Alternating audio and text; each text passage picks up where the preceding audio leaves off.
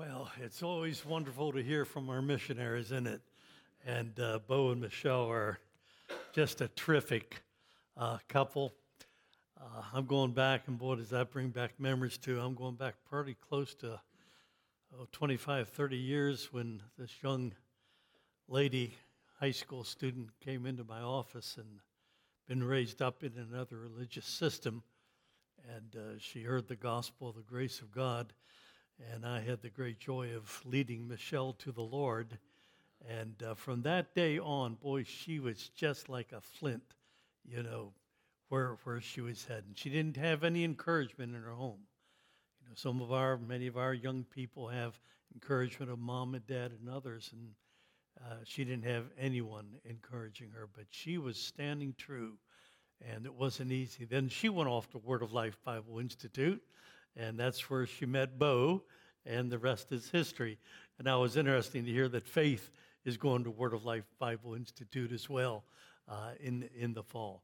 So uh, thanks for all you did did for them, because uh, they're a wonderful couple, and we saw them just develop through the years. We had an uh, internship program in the church that we had all of our missionaries become part of, and uh, just thrilled to see because they they haven't had an easy uh, uh, life over there, to say the least, but they sure been steadfast, unmovable, and always abounding uh, in the work uh, of the Lord. And it's a good investment of your uh, missionary dollar. Okay, I'm going to invite you, if you would, to uh, uh, turn in your Bibles to Acts 13. we're going to eventually get there just after a few introductory thoughts and comments. We had a great message last Sunday by Pastor Rob on the glorious resurrection of the Lord Jesus Christ uh, from the dead. And I remember I was, uh, we had just gotten home the week, uh, a few days before, so we were here for Good Friday and Easter and just uh, rejoiced in the great word. And as I was walking out the aisle, there's one of the brothers here, an older gentleman as well. Um, he kind of came up and he said to me, You know, he never fails to deliver. And I thought that's a great comment in it. And it's true. I'd agreed with him. He never fails to deliver because he does his homework. Uh, intellectually, spiritually, every otherwise. I can never remember a time sitting under Rob that I didn't get fed with the Word of God. And uh, just always fresh, and we appreciate him so much and glad he's getting a little bit of rest and relaxation now. So, this morning, what I'd like to do is uh, continue with that thought of the resurrection and then go from there. So, it's the same day, it's the uh, Resurrection Sunday. Rob talked about the two disciples on the Emmaus Road, and um, that would have been probably afternoon, late afternoon. Uh, but then later on that same day, but in the evening, uh, the disciples, 10 of them, uh, were in a room and they were locked up. They had locked the doors, pulled the bars shut because they were fearful. They were disillusioned. Uh, they were fearful. They were disappointed. They didn't know what the future held. They probably were thinking, legitimately so, if they did this to our master, uh, then why should I expect anything else different at all?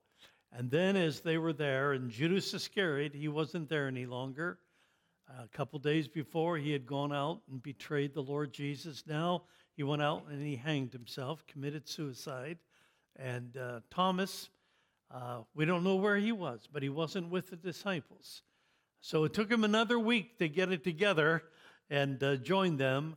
And remember, he told the Lord, Except I see the nail prints and the spear print in his side, I will not believe. But he went a whole week that he didn't have to do if he just would have been in church that Sunday night, you know? So, you know, when you talk about going golfing or playing tennis this summer at 9:30 on Sunday morning, you know, do it later. Do it. You never he never fails to deliver. And I th- often think and I think Rob does, though I've never asked him, that you miss people not because you love them and just miss them, but there's something being part of the atmosphere of the local church, being together and under the word. So you set your priority and be a committed disciple of the Lord Jesus Christ. So here they are, the fearful disciples, and all of a sudden, because of that new composure of the resurrected body, and we shall be like him, for we shall see him as he is. Is your body getting weary? Are you getting some aches and pains? Is it getting tired? Someday we're going to have a body. Did you know that? Just like Jesus. And in this body, he doesn't knock down the door, he simply walks through the walls. How cool is that, huh? And maybe he just kind of jumped from Emmaus to Jerusalem. I don't know. But anyway, it's a different body. It's a spiritual body. It's a powerful body. It's a glorified body. And you're going to have one like his body someday, too, if you know the Lord as your Savior. And what's the first thing he says to his fearful uh, disciples who are so discouraged?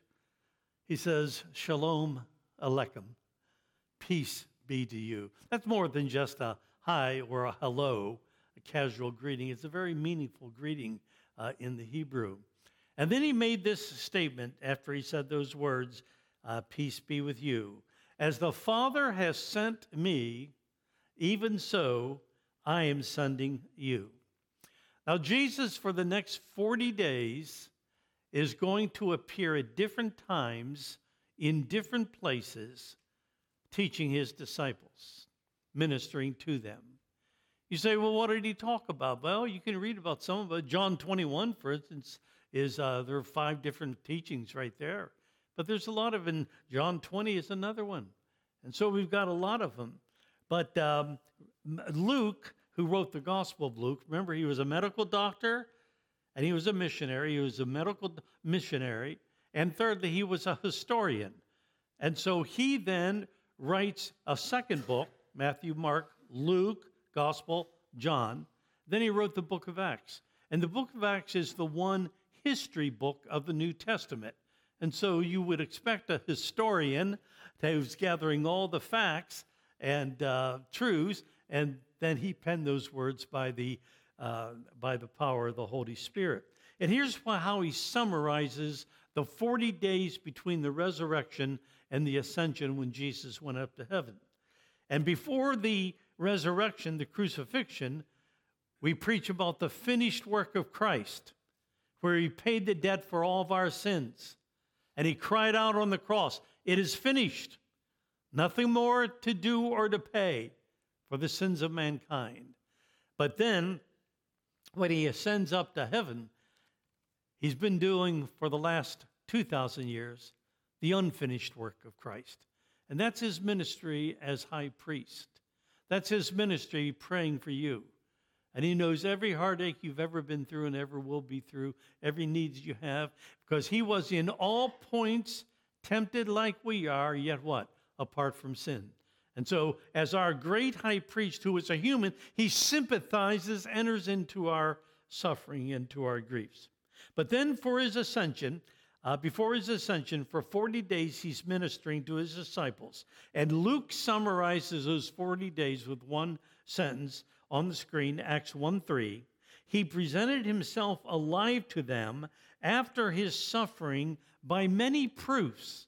There was no question that he was dead, he was buried, and now he is alive in his new glorified body. He presented himself alive to them after his suffering by many proofs, appearing to them during 40 days and speaking about the kingdom of God.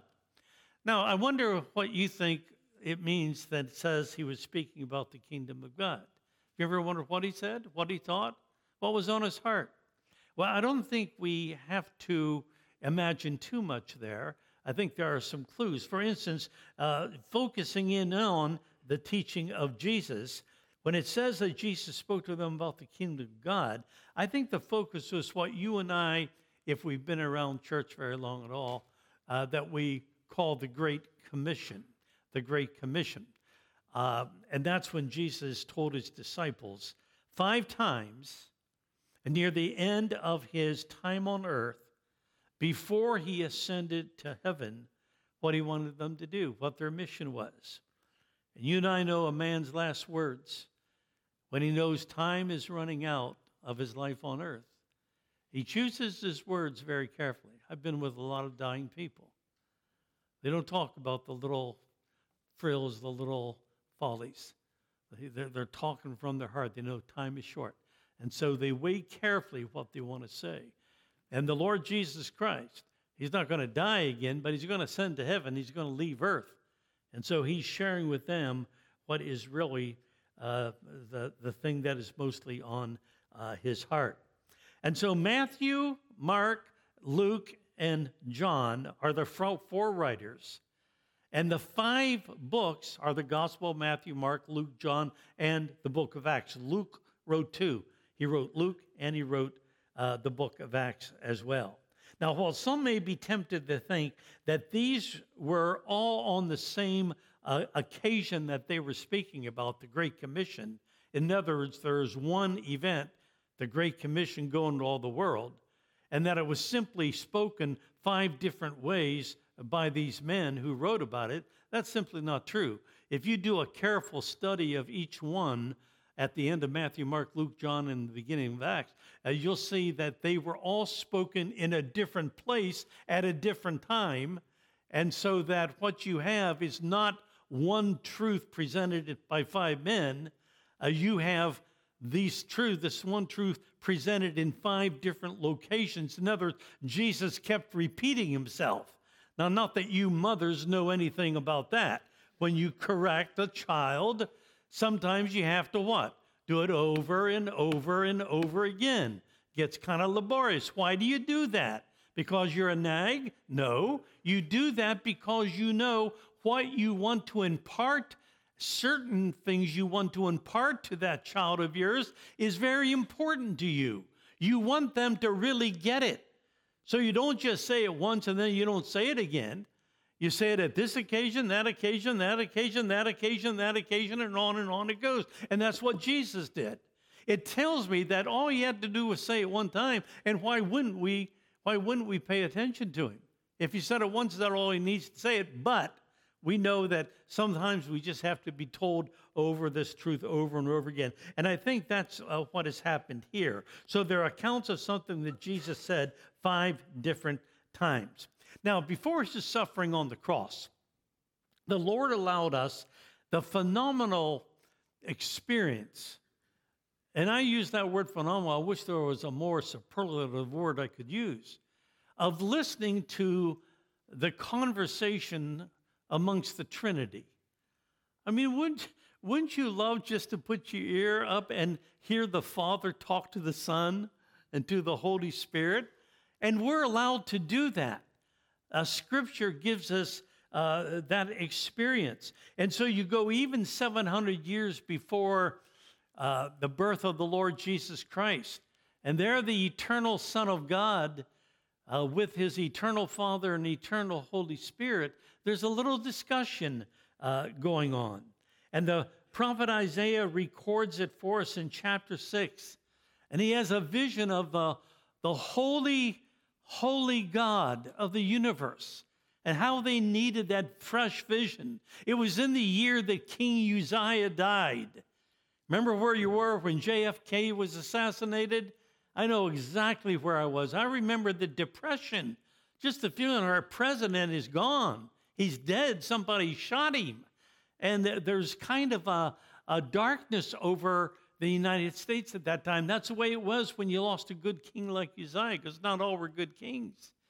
And then there was a special breed of angels that appeared. They were called the seraphim. With two wings, they covered their eyes. With two wings in the presence of a holy God, they covered their feet. With two wings, they began flying. Holy, holy, holy is the Lord God Almighty. And then the reaction was that I am an unclean man. I dwell in the midst of unclean people. I have unclean lips. And then the angel came and symbolically with the coal cleansed him. And then the voice comes from heaven the voice of God. Here it comes. Whom shall I send? And who will go, notice, for us? Isn't that interesting? In the Old Testament, God says who will go for us. Because, you know, the Jewish people They believe in monotheism, but they don't believe in a triunity God. Muslim, Islam believes in a monotheistic God, but they don't believe in the Trinity. And the Old Testament does not teach the Trinity. I'm not saying that. I'm saying it allows for the Trinity. Do you understand the distinction? And so when he says, Who will go for us? that's a plural first person pronoun. And that's the Trinity speaking God the Father, God the Son, and, and God the Holy Spirit. And so the Holy God of the universe reveals his heart here, which has to do with lost, though he is the holiest of holies, he is concerned with sinful people. And he wants them to know of his redemptive love and forgiveness. Let me make a statement here. His people don't just go and preach, his people are sent. Mark that down, tuck it away. We'll come back to it later. Now, we go to the evening of his betrayal and arrest. And Jesus, now this is 700 years forward from Isaiah, uh, the Lord Jesus Christ uh, is uh, going to tell his disciples what he wants them uh, to do. But he lets us get inside and hear what the Son says to the Father in the conversation.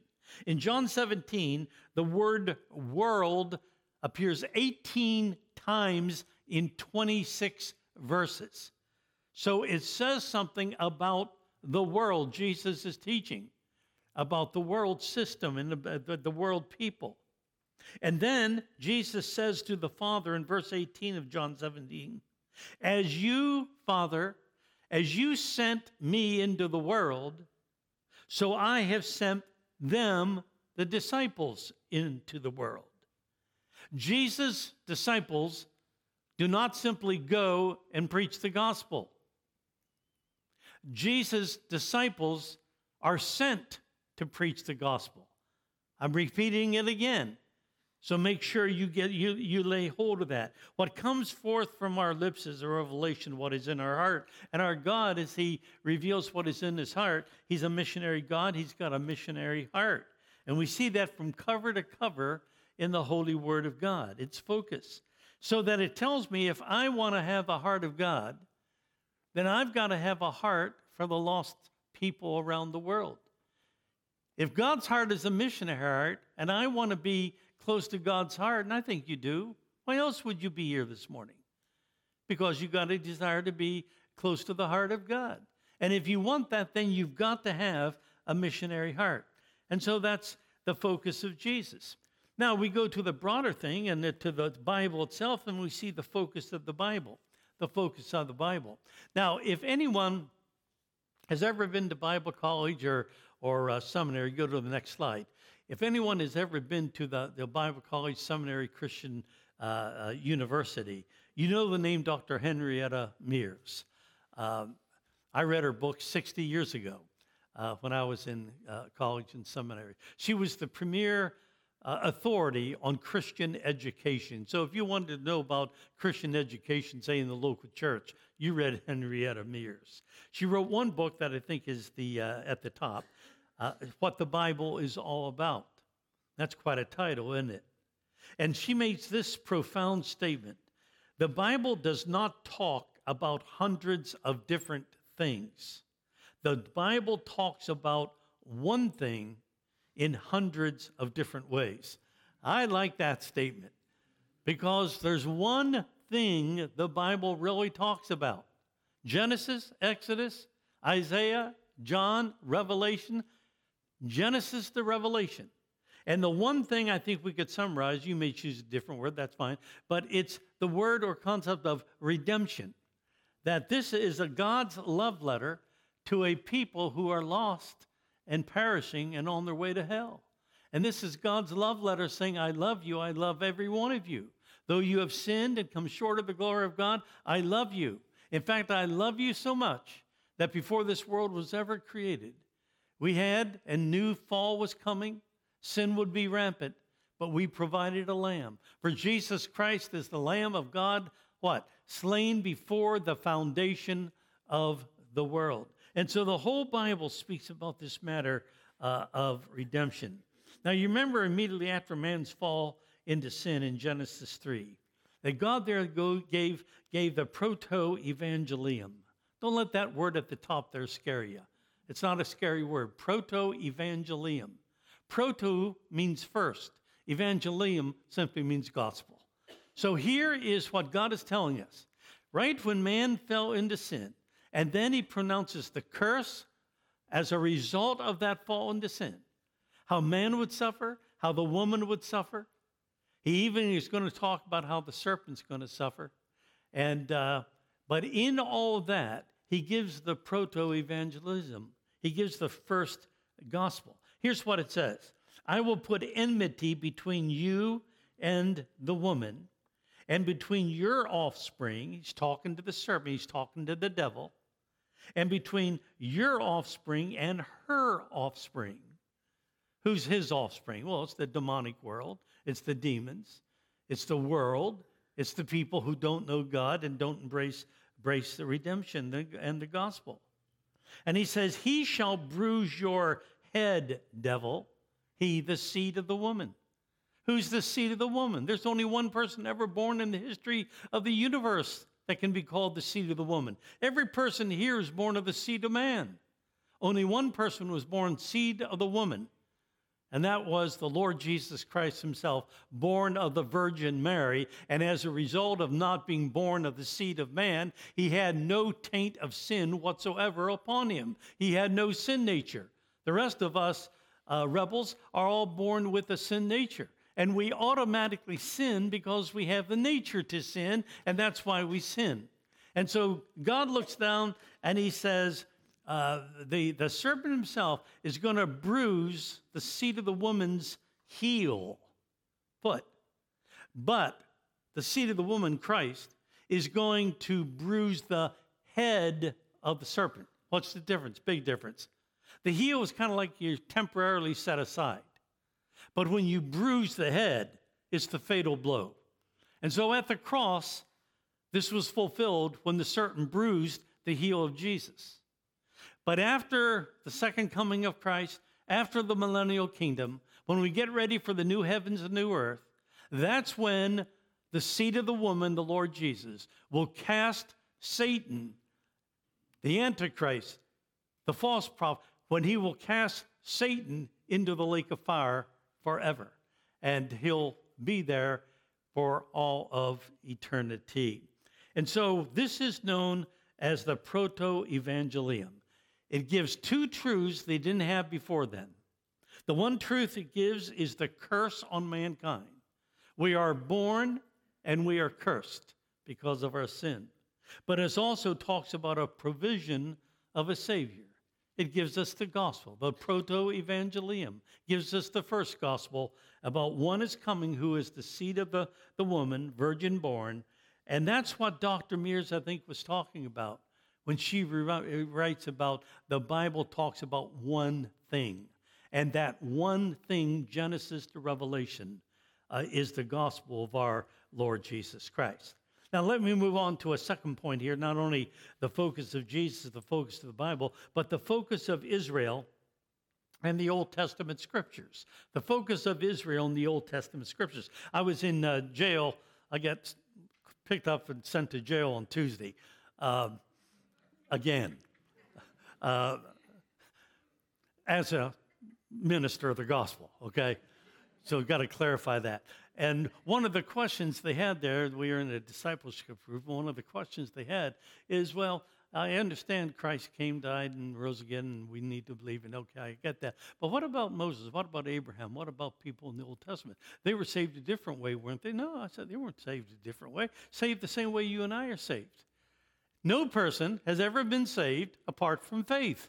Just read Hebrews 11. By faith, Abel. By faith, Abraham. By faith, by faith, by faith. Everyone must have faith or trust in the finished work of the Lord Jesus Christ.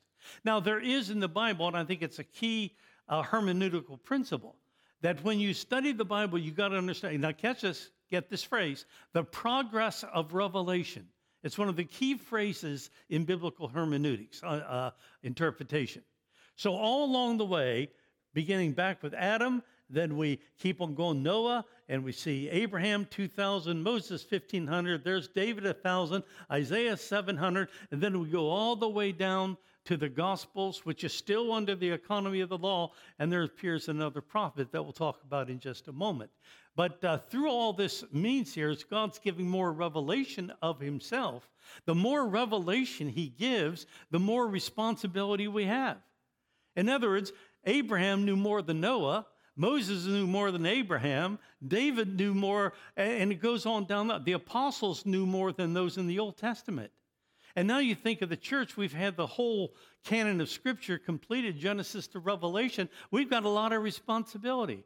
But every time we go in the Bible, what do we see? We see one thing we see redemption. We see the love that a holy, righteous God has for a lost and dying world. I was having lunch with a businessman in Orlando about a month, uh, eight weeks ago, and uh, he asked me, he says, Do you ever read through the Bible in a year? I said, Yeah, I do that. I said, I don't do it every year, but yeah, I've done it quite a few times. I'm doing it now, as a matter of fact. He said, oh, he's, You're not in Leviticus like I am, are you? I said, Yeah, I am. He said, I cannot wait to get out of that mess. I mean, he said, It is really draining on me. And uh, I was a little surprised at first because I love Leviticus. Uh, so I didn't throw the coffee on him or anything. We just uh, uh, talked nicely. But, but I was thinking in my head, Leviticus gives us a beautiful picture of the Lord Jesus Christ. I mean, look at the first five chapters. You have the burnt offering, the meal offering, the peace offering, the sin offering, the trespass offering. Every one of those offerings picture who? The Lord Jesus Christ. And they're beautiful pictures for us. We learn much from them. Leave the offerings. Go to Leviticus 16. What do you find in Leviticus 16? You know what you find, I hope. You find the Passover lamb. You find Yom, you find Yom Kippur as well in Leviticus 16. What happens on Yom Kippur? It's one of the great holidays of the Jewish people to this day. Yom Day Kippur covering. It's the day of covering. It's the day of atoning. The sins of the Old Testament people were covered, they were not washed away.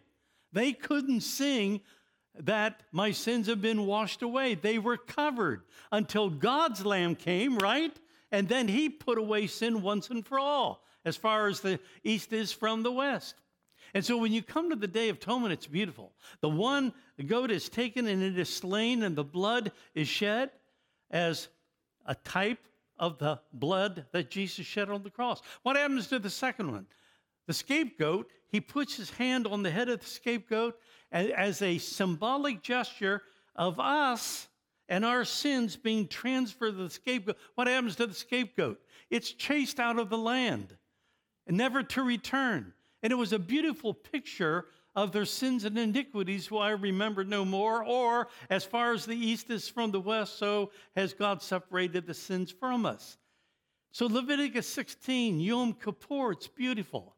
I don't stop there. Go to Leviticus 23. Now, I know you know what's in Leviticus 23 because you're not a Philistine, okay? So you got it down on your head, and I'm not going to embarrass you. I would never do that. But you have in Leviticus 23, I think, one chapter that gives the greatest snapshot of the history of Israel, what was really important to them, and the prophetic teaching in typological form of Israel's future, right to the end. You say, well, how does he do that? He does it through what are called the seven feasts of Jehovah, but they're all pertaining to Israel. Don't see yourself in there. You're not there. The church isn't there. It's for Israel. What are they? Passover, New Testament, 1 Corinthians uh, 5, Christ our Passover sacrifice for us. I'm not reading into it. Unleavened bread. What comes three days after the Passover feast of first fruits? What do you read about in 1 Corinthians 15? That we are the first fruits of the resurrection. Now go 50 days over after Passover. What's the fourth feast? Pentecost. When did the day of Pentecost arrive? 50 days after the crucifixion? It's not by accident. Okay? Now what do you have? A gap. Why do you need a gap? Because the church comes along.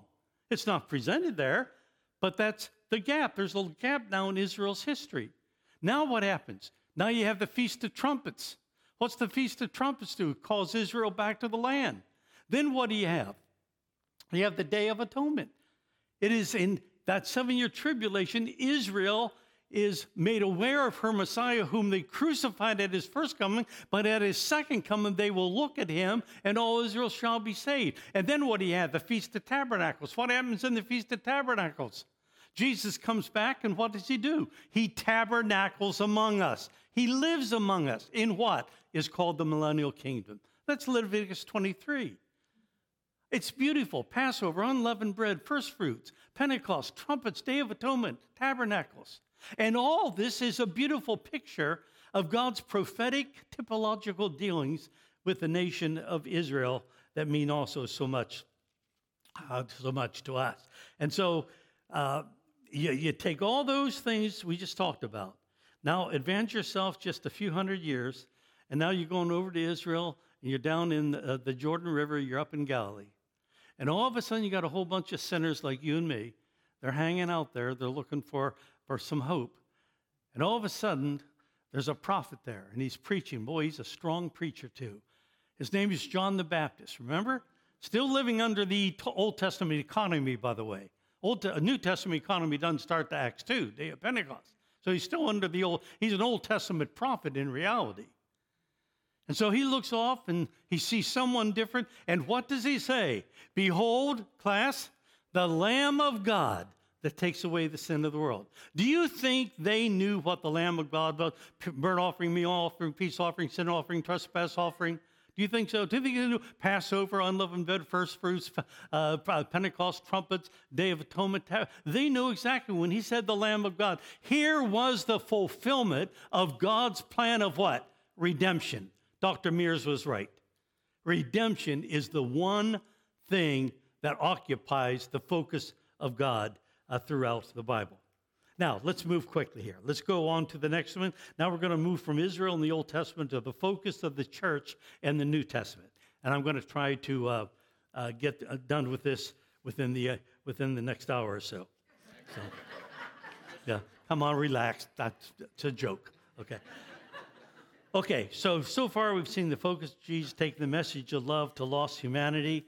Uh, the message is consistent with the heart of God expressed throughout the Bible, the proto evangelium, uh, when our first parents rebelled and sinned against uh, God, proclaimed through the Old Testament by the prophets, the scriptures, proclaimed and affirmed by John the Baptist, and fulfilled in the Lord Jesus Christ when he suffered on the cross of Calvary for our sins. And then later on, the church then begins in Acts chapter 2 where we see the same truth of a loving God that we normally refer to now as missions, quote unquote. The, uh, I, I, love this statement. I think I first heard it from M.R. DeHaan. Uh, if you remember M.R. DeHaan, you're old, okay? Because he was one of the finest Bible teachers, and he started the Daily Bread, and a lot of you know the Daily Bread devotional. Well, M.R. DeHaan was really a medical doctor, and uh, but he was a great Bible teacher. And he used to say this the wisdom of the age, now listen, the wisdom of the age is to find out which way God is moving and to move with him. That makes a lot of sense to me. Does it make sense to you? I want to be a wise person, don't you? I don't want to be foolish. I don't want to be stupid. I don't want to be out of the loop. I want to be a wise person. I want to adjust my mind, my heart to God's heart and mind because He's the ultimate wisdom. So the wisdom of the ages find out, God, which way are you moving? Because I want to move with you. Now, do you know which way God is moving? If I said to you, write down in one simple statement which way God is moving, what would be your answer? Think about it for a second. Now, we're not left to have to debate it. You remember after uh, the early chapters of Acts, remember there was a problem that arose. It was the major problem in the New Testament church. What was their number one problem, the infant New Testament church? It was on the protecting the unity of the body of Christ. Because the Jews expected a Jewish church, Gentiles expected what? Gentile church. Samaritans expected what? They weren't welcomed by anybody, a Samaritan church. So what do you have God doing? On the day of Pentecost, he does something miraculous. One of these was that he gave the, a, a supernatural gift of speaking in an unknown tongue speaking in a language you didn't know, never studied, but you spoke fluently in. The Jews saw it. Everyone saw it. They were amazed. These bunch of hillbillies uh, from West Virginia, where they were speaking now uh, in, in their own language like they were very educated people. Now, if that wasn't enough, then they went to uh, Cornelius, a Gentile. What happened to him? It says the same thing happened to them that happened to us Jews, what? In the beginning. Same thing that happened to Jews happened to the Gentiles. They spoke in tongues. Now, in between the two, what do you have? Acts chapter 8, when they go up into Samaria. You know what happened there? They spoke in tongues. What was God doing? He was showing them that whether you're a Jew, a Gentile, or a Samaritan, there's only one body of Christ, composed of Jew, Samaritan, and, uh, and Gentile alike. And so God was protecting uh, the unity uh, of his Bible. Now, after they heard this argument by, by Paul and Barnabas at the Council of Jerusalem, Acts 15, James is the chairman of the council. So he's moderating the council. And they're bringing all these different uh, thoughts in. And Barnabas and Saul present the most uh, uh, strongest argument. And they testify how God just poured out his spirit among the Gentiles, uh, Acts chapter 11. And so then James kind of brings the whole thing to conclusion. What does he say? Next thing on the slide Simeon hath first declared that God did visit the nations in order to call out from them a people for his name. What is God doing? He's calling out a people from the nations of the world for his name. The wisdom of the ages find out which way God is moving, move with him. You want to be wise? You want to move with God? Which way is he moving? Simeon had first declared that God is, is visiting the nations of the world and calling out a people for his namesake. Jesus said about six months earlier, I will build my church and the gates of hell will not prevail against it. And interesting, the Greek word for church is ekklesia, made up of two Greek words, ek, out of, kaleo, to call. What is the church? The church is a called out people from the world. That's it. God is calling out a people from all ethnic groups of the world into this one body called the church of the Lord Jesus Christ. The wisdom of the ages find out which way God is moving to move with him. Jesus said, I will build my church, gates of hell will not prevail against it. Simeon had first declared how that God visited the nations of the world to call out from them a people for his namesake. There you have it.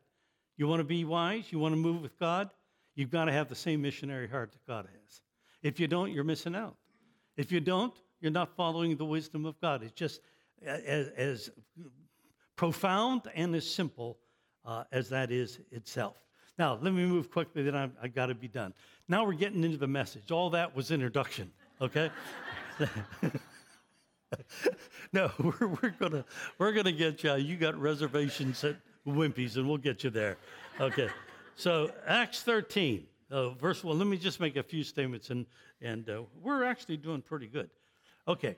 Now Acts 13. Now there were in the church at Antioch prophets and teachers Barnabas, Simeon, who was called Niger, Lucius of Cyrene, Manaen, a, long, a lifelong friend of Herod the Tetrarch, and Saul. And while they were worshiping the Lord and fasting, the Holy Spirit said, Set apart for me Barnabas and Saul for the work to which I have called them. Then, after fasting and praying, they laid their hands on them and sent them off. So, being sent out by the Holy Spirit, they went down to Seleucia, and from there they sailed to Cyprus. This begins the missionary movement. So this would be in Acts 13 and 14, the first missionary journey. Then you come back, you have the Council of Jerusalem, then you have the second missionary journey. So it's going to go throughout uh, the Asian world at that time. Uh, then eventually uh, it, it, it's going to go out into Europe. And then what happens years later, it's going to come to America. So all this is just an ongoing thing of taking the gospel into all the world and making disciples. So we call it missions, and simply stated, missions is the work God has given his people in taking the message of his love through Jesus Christ to a needy world. Or in one word, redemption. Got it? But in order, whom shall I send? Uh, so somebody, and if they're not sent, Romans 10, then how shall they hear? And they've got to have a preacher, they've got to have a person uh, who is sent. So the mission field is the world. Now, did you ever hear the expression, you're either a missionary or a mission field? Good. Forget it once and for all, would you? That's not true. It takes, it robs, it robs the meaning of the word missionary. A missionary is normally, you can have different ways to describe it, it's a person who normally is called and sent to a people beyond their own culture and normally to another distant land. It doesn't mean you have to go to a distant land, but it's just that that's the normal idea. That's their vocation, that's their calling. So it's not technically true to say you're a missionary or a mission field. It's, te- it's technically, it's generally true, but not technically. It's technically true to say every Christian is a witness, and you're either a witness or you're the mission field. Got it? But that doesn't make you a missionary. Some of you have not been called to be a missionary, but God has surely called you, if you trust in Christ, to be a witness for the Lord uh, Jesus uh, Christ. Now, the church at Antioch stands as the biblical model of what a sending church looks like. I say that not because they are just a missionary sending church, but because their heart was totally given over to God and to the Lord uh, Jesus Christ and to his person, purpose, and plan. So God's heart is a missionary heart, and I can't experience the heart of God without seeing that passion. Now, most evangelical churches that I know, you know what that? They like to be called a quote unquote missions minded church, and they think they are. I know a lot of churches that are evangelical in doctrine, but have no right to call themselves a missionary minded church. I know a lot of them like that. I know other churches that are really missionary minded, and that is their heartbeat.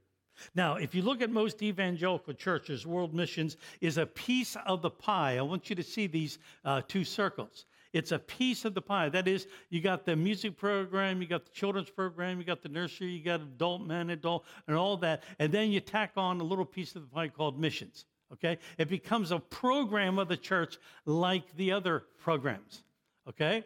But if you look at the one on the left, what you see of a truly missionary minded church is that the missions is that at the hub of the wheel. It's in that circle at the hub. And everything of the ministries of the local church flow out of that great commission, which is redemption, which is the single thread woven through the Bible from Genesis to Revelation. And so, if I want to be a mission, not only a missionary minded, if I want to be a missionary, ascending church, then that's got to be the heartbeat. That's got to be the hub.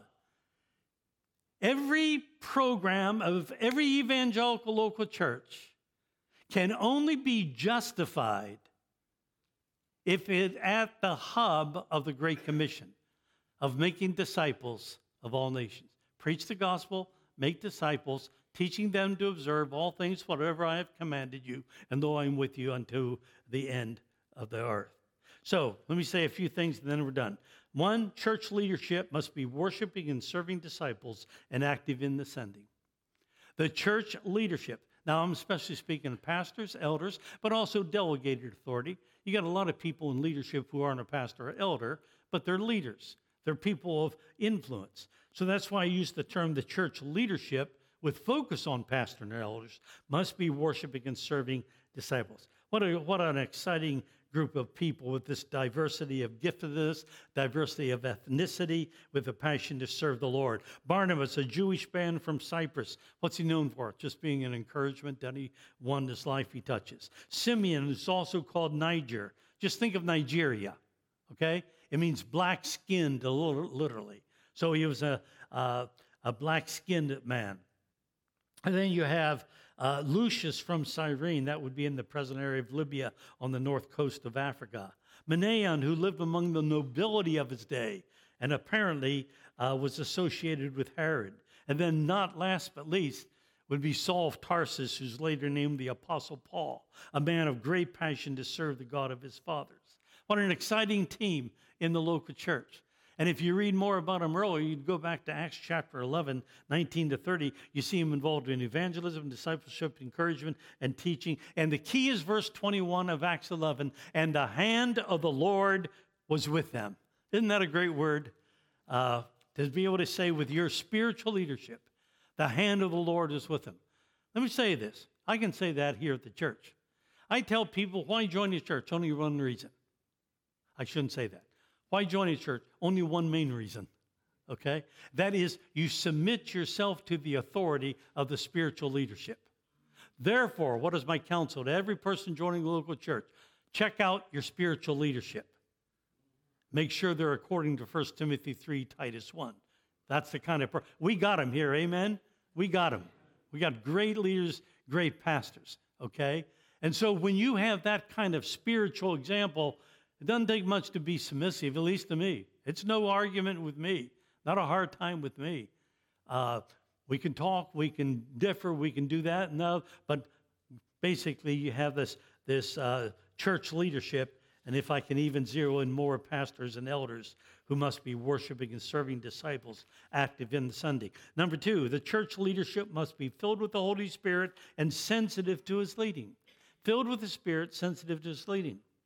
Now, does God still eh, speak to his people today? Of course he does. I hope you know God speaks to you or wants to speak to you. Now, I, let me just say this I've never heard the audible voice of God. Never. I don't pay much attention to dreams, although God uses dreams, I think. So I don't want to put him in a brown box. I've talked to many in the Muslim world, especially, that God brought the gospel to them primarily through the dream first or a vision. I've never experienced either one, except when I ate too much pizza the night before, and then, you know, I have weird dreams. Strange, really, really strange. So God moves. How does He normally move in my life personally or in your life? Probably uh, through Bible reading, probably through prayer, probably through the various circumstances of life you find uh, yourself uh, engage in, and, and that is how God is, is going to speak to your heart, and also the counsel that you get at church, especially your spiritual leaders. Jesus said, He who has my commandments and keeps them, it is he who loves me, and he who loves me will be loved by my Father, and I will love him. Here we go, and manifest myself to him. Has God manifested himself to you lately? Don't miss out. He wants to commune with you. He wants to he wants to lead you.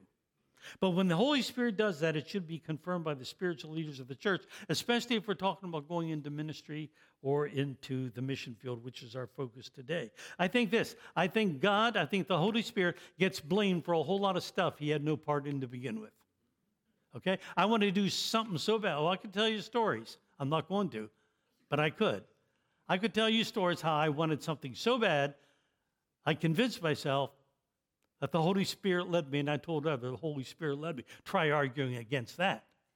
You know, you're not arguing against me, you're arguing against God. That's your problem, okay? Truth of the matter is, it was my problem because I blamed him for doing some of the things Fletcher wanted to do. Not a very wise thing. That's why we need the counsel of others uh, outside us as well, especially in looking to the will of God. Now, You'll notice here in Acts 13, notice just one thing, verse 3. It says the spiritual leaders, Acts 13 3, sent them off. While Acts 13 4 says Barnabas and Saul were sent out by the Holy Spirit. No contradiction there. There's compatibility. Do you get it? The Holy Spirit spoke to Barnabas' heart and Saul's about Paul's heart and said, I want you to go and take the gospel uh, to the Gentile world. Paul becomes the apostle of the Gentiles, Peter becomes the apostle to the Jews. That's how it's divided up. Book of Acts 1 to 12, emphasis on Peter to the Jews, 13 to 28, emphasis on Paul, uh, the, the, mission, the uh, message going to the Gentiles.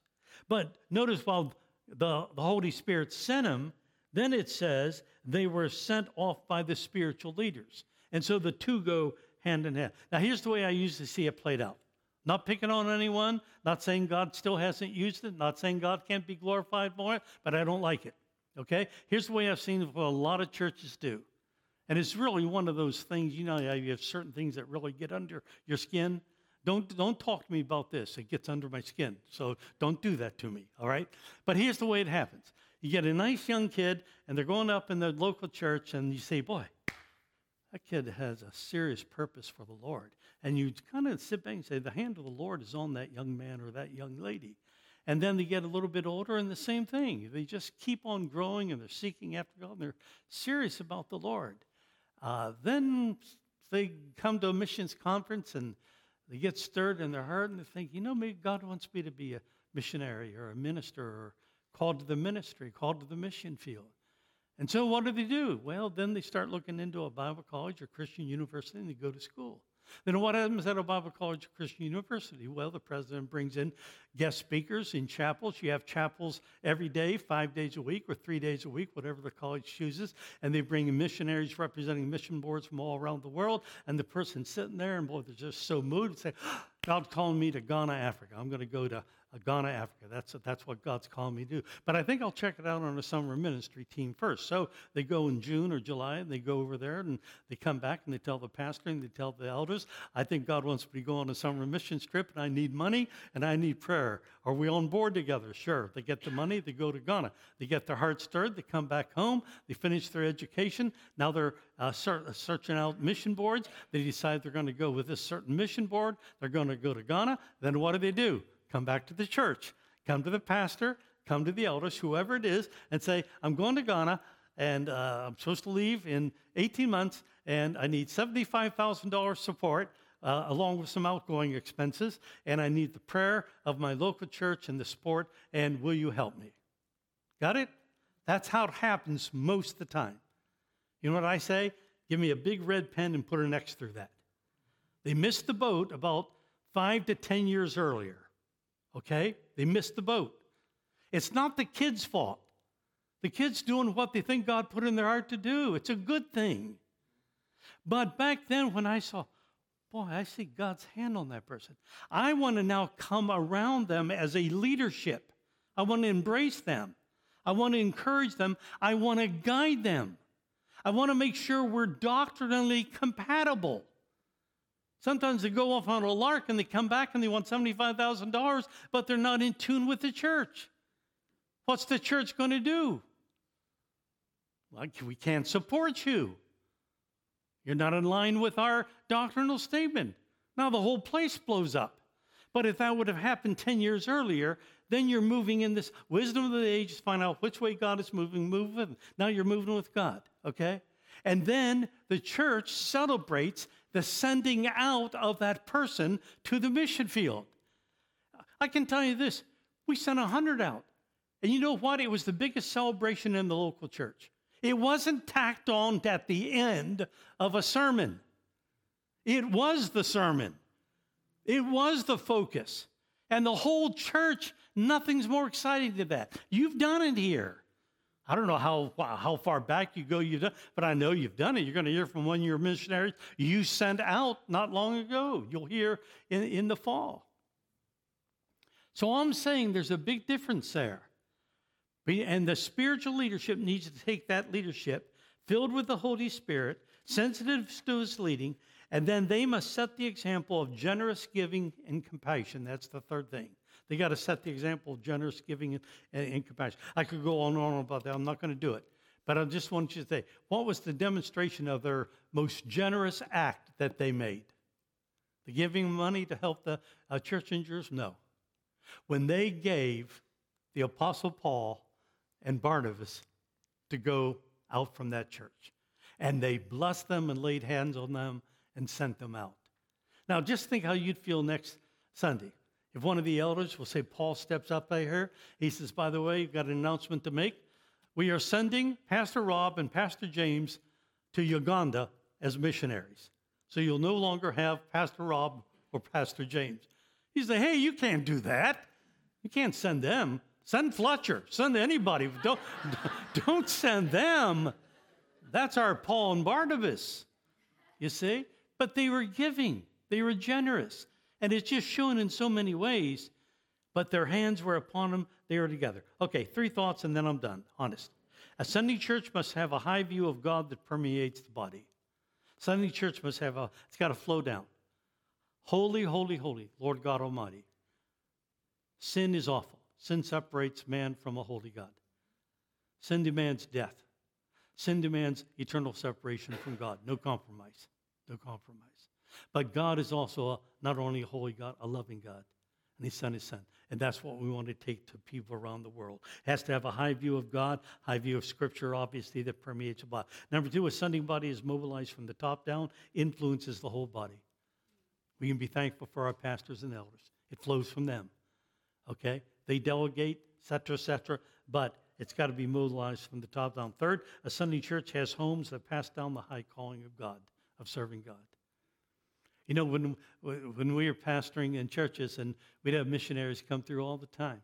And I'd always offer to anyone in the church family, would you like to have the missionary for dinner? Would you like them to stay in your home? Hospitality? Most didn't, you know. They're, I think they were afraid of them. They thought they drank angel juice for breakfast instead of orange juice and, you know, just kind of flittered around and flew around with wings and things like that. And they were afraid of them. And we would gladly take them into our home. I wanted my girls to be exposed to these great servants of God. I wanted them to hear from them, hear their heart, influence them. And uh, I can tell you this Miro and I, the ministry was always presented as a very high calling of God. Right or wrong, you can challenge us. I always present it as the highest calling.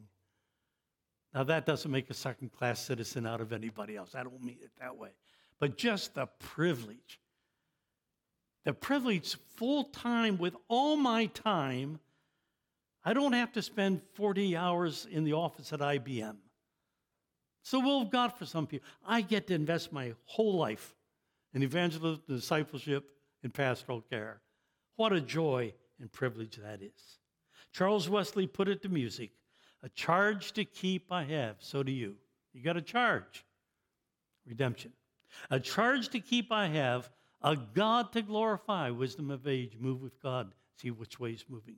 A never dying soul to save and fit for the sky, to serve the present age.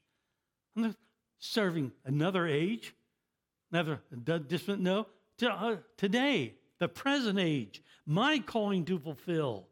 Well, may it all my powers engage to do my master's will. Holy Father of God, thank you for this flock here. Thank you for their faithfulness. Thank you for our leadership. Thank you for their attentiveness to the word.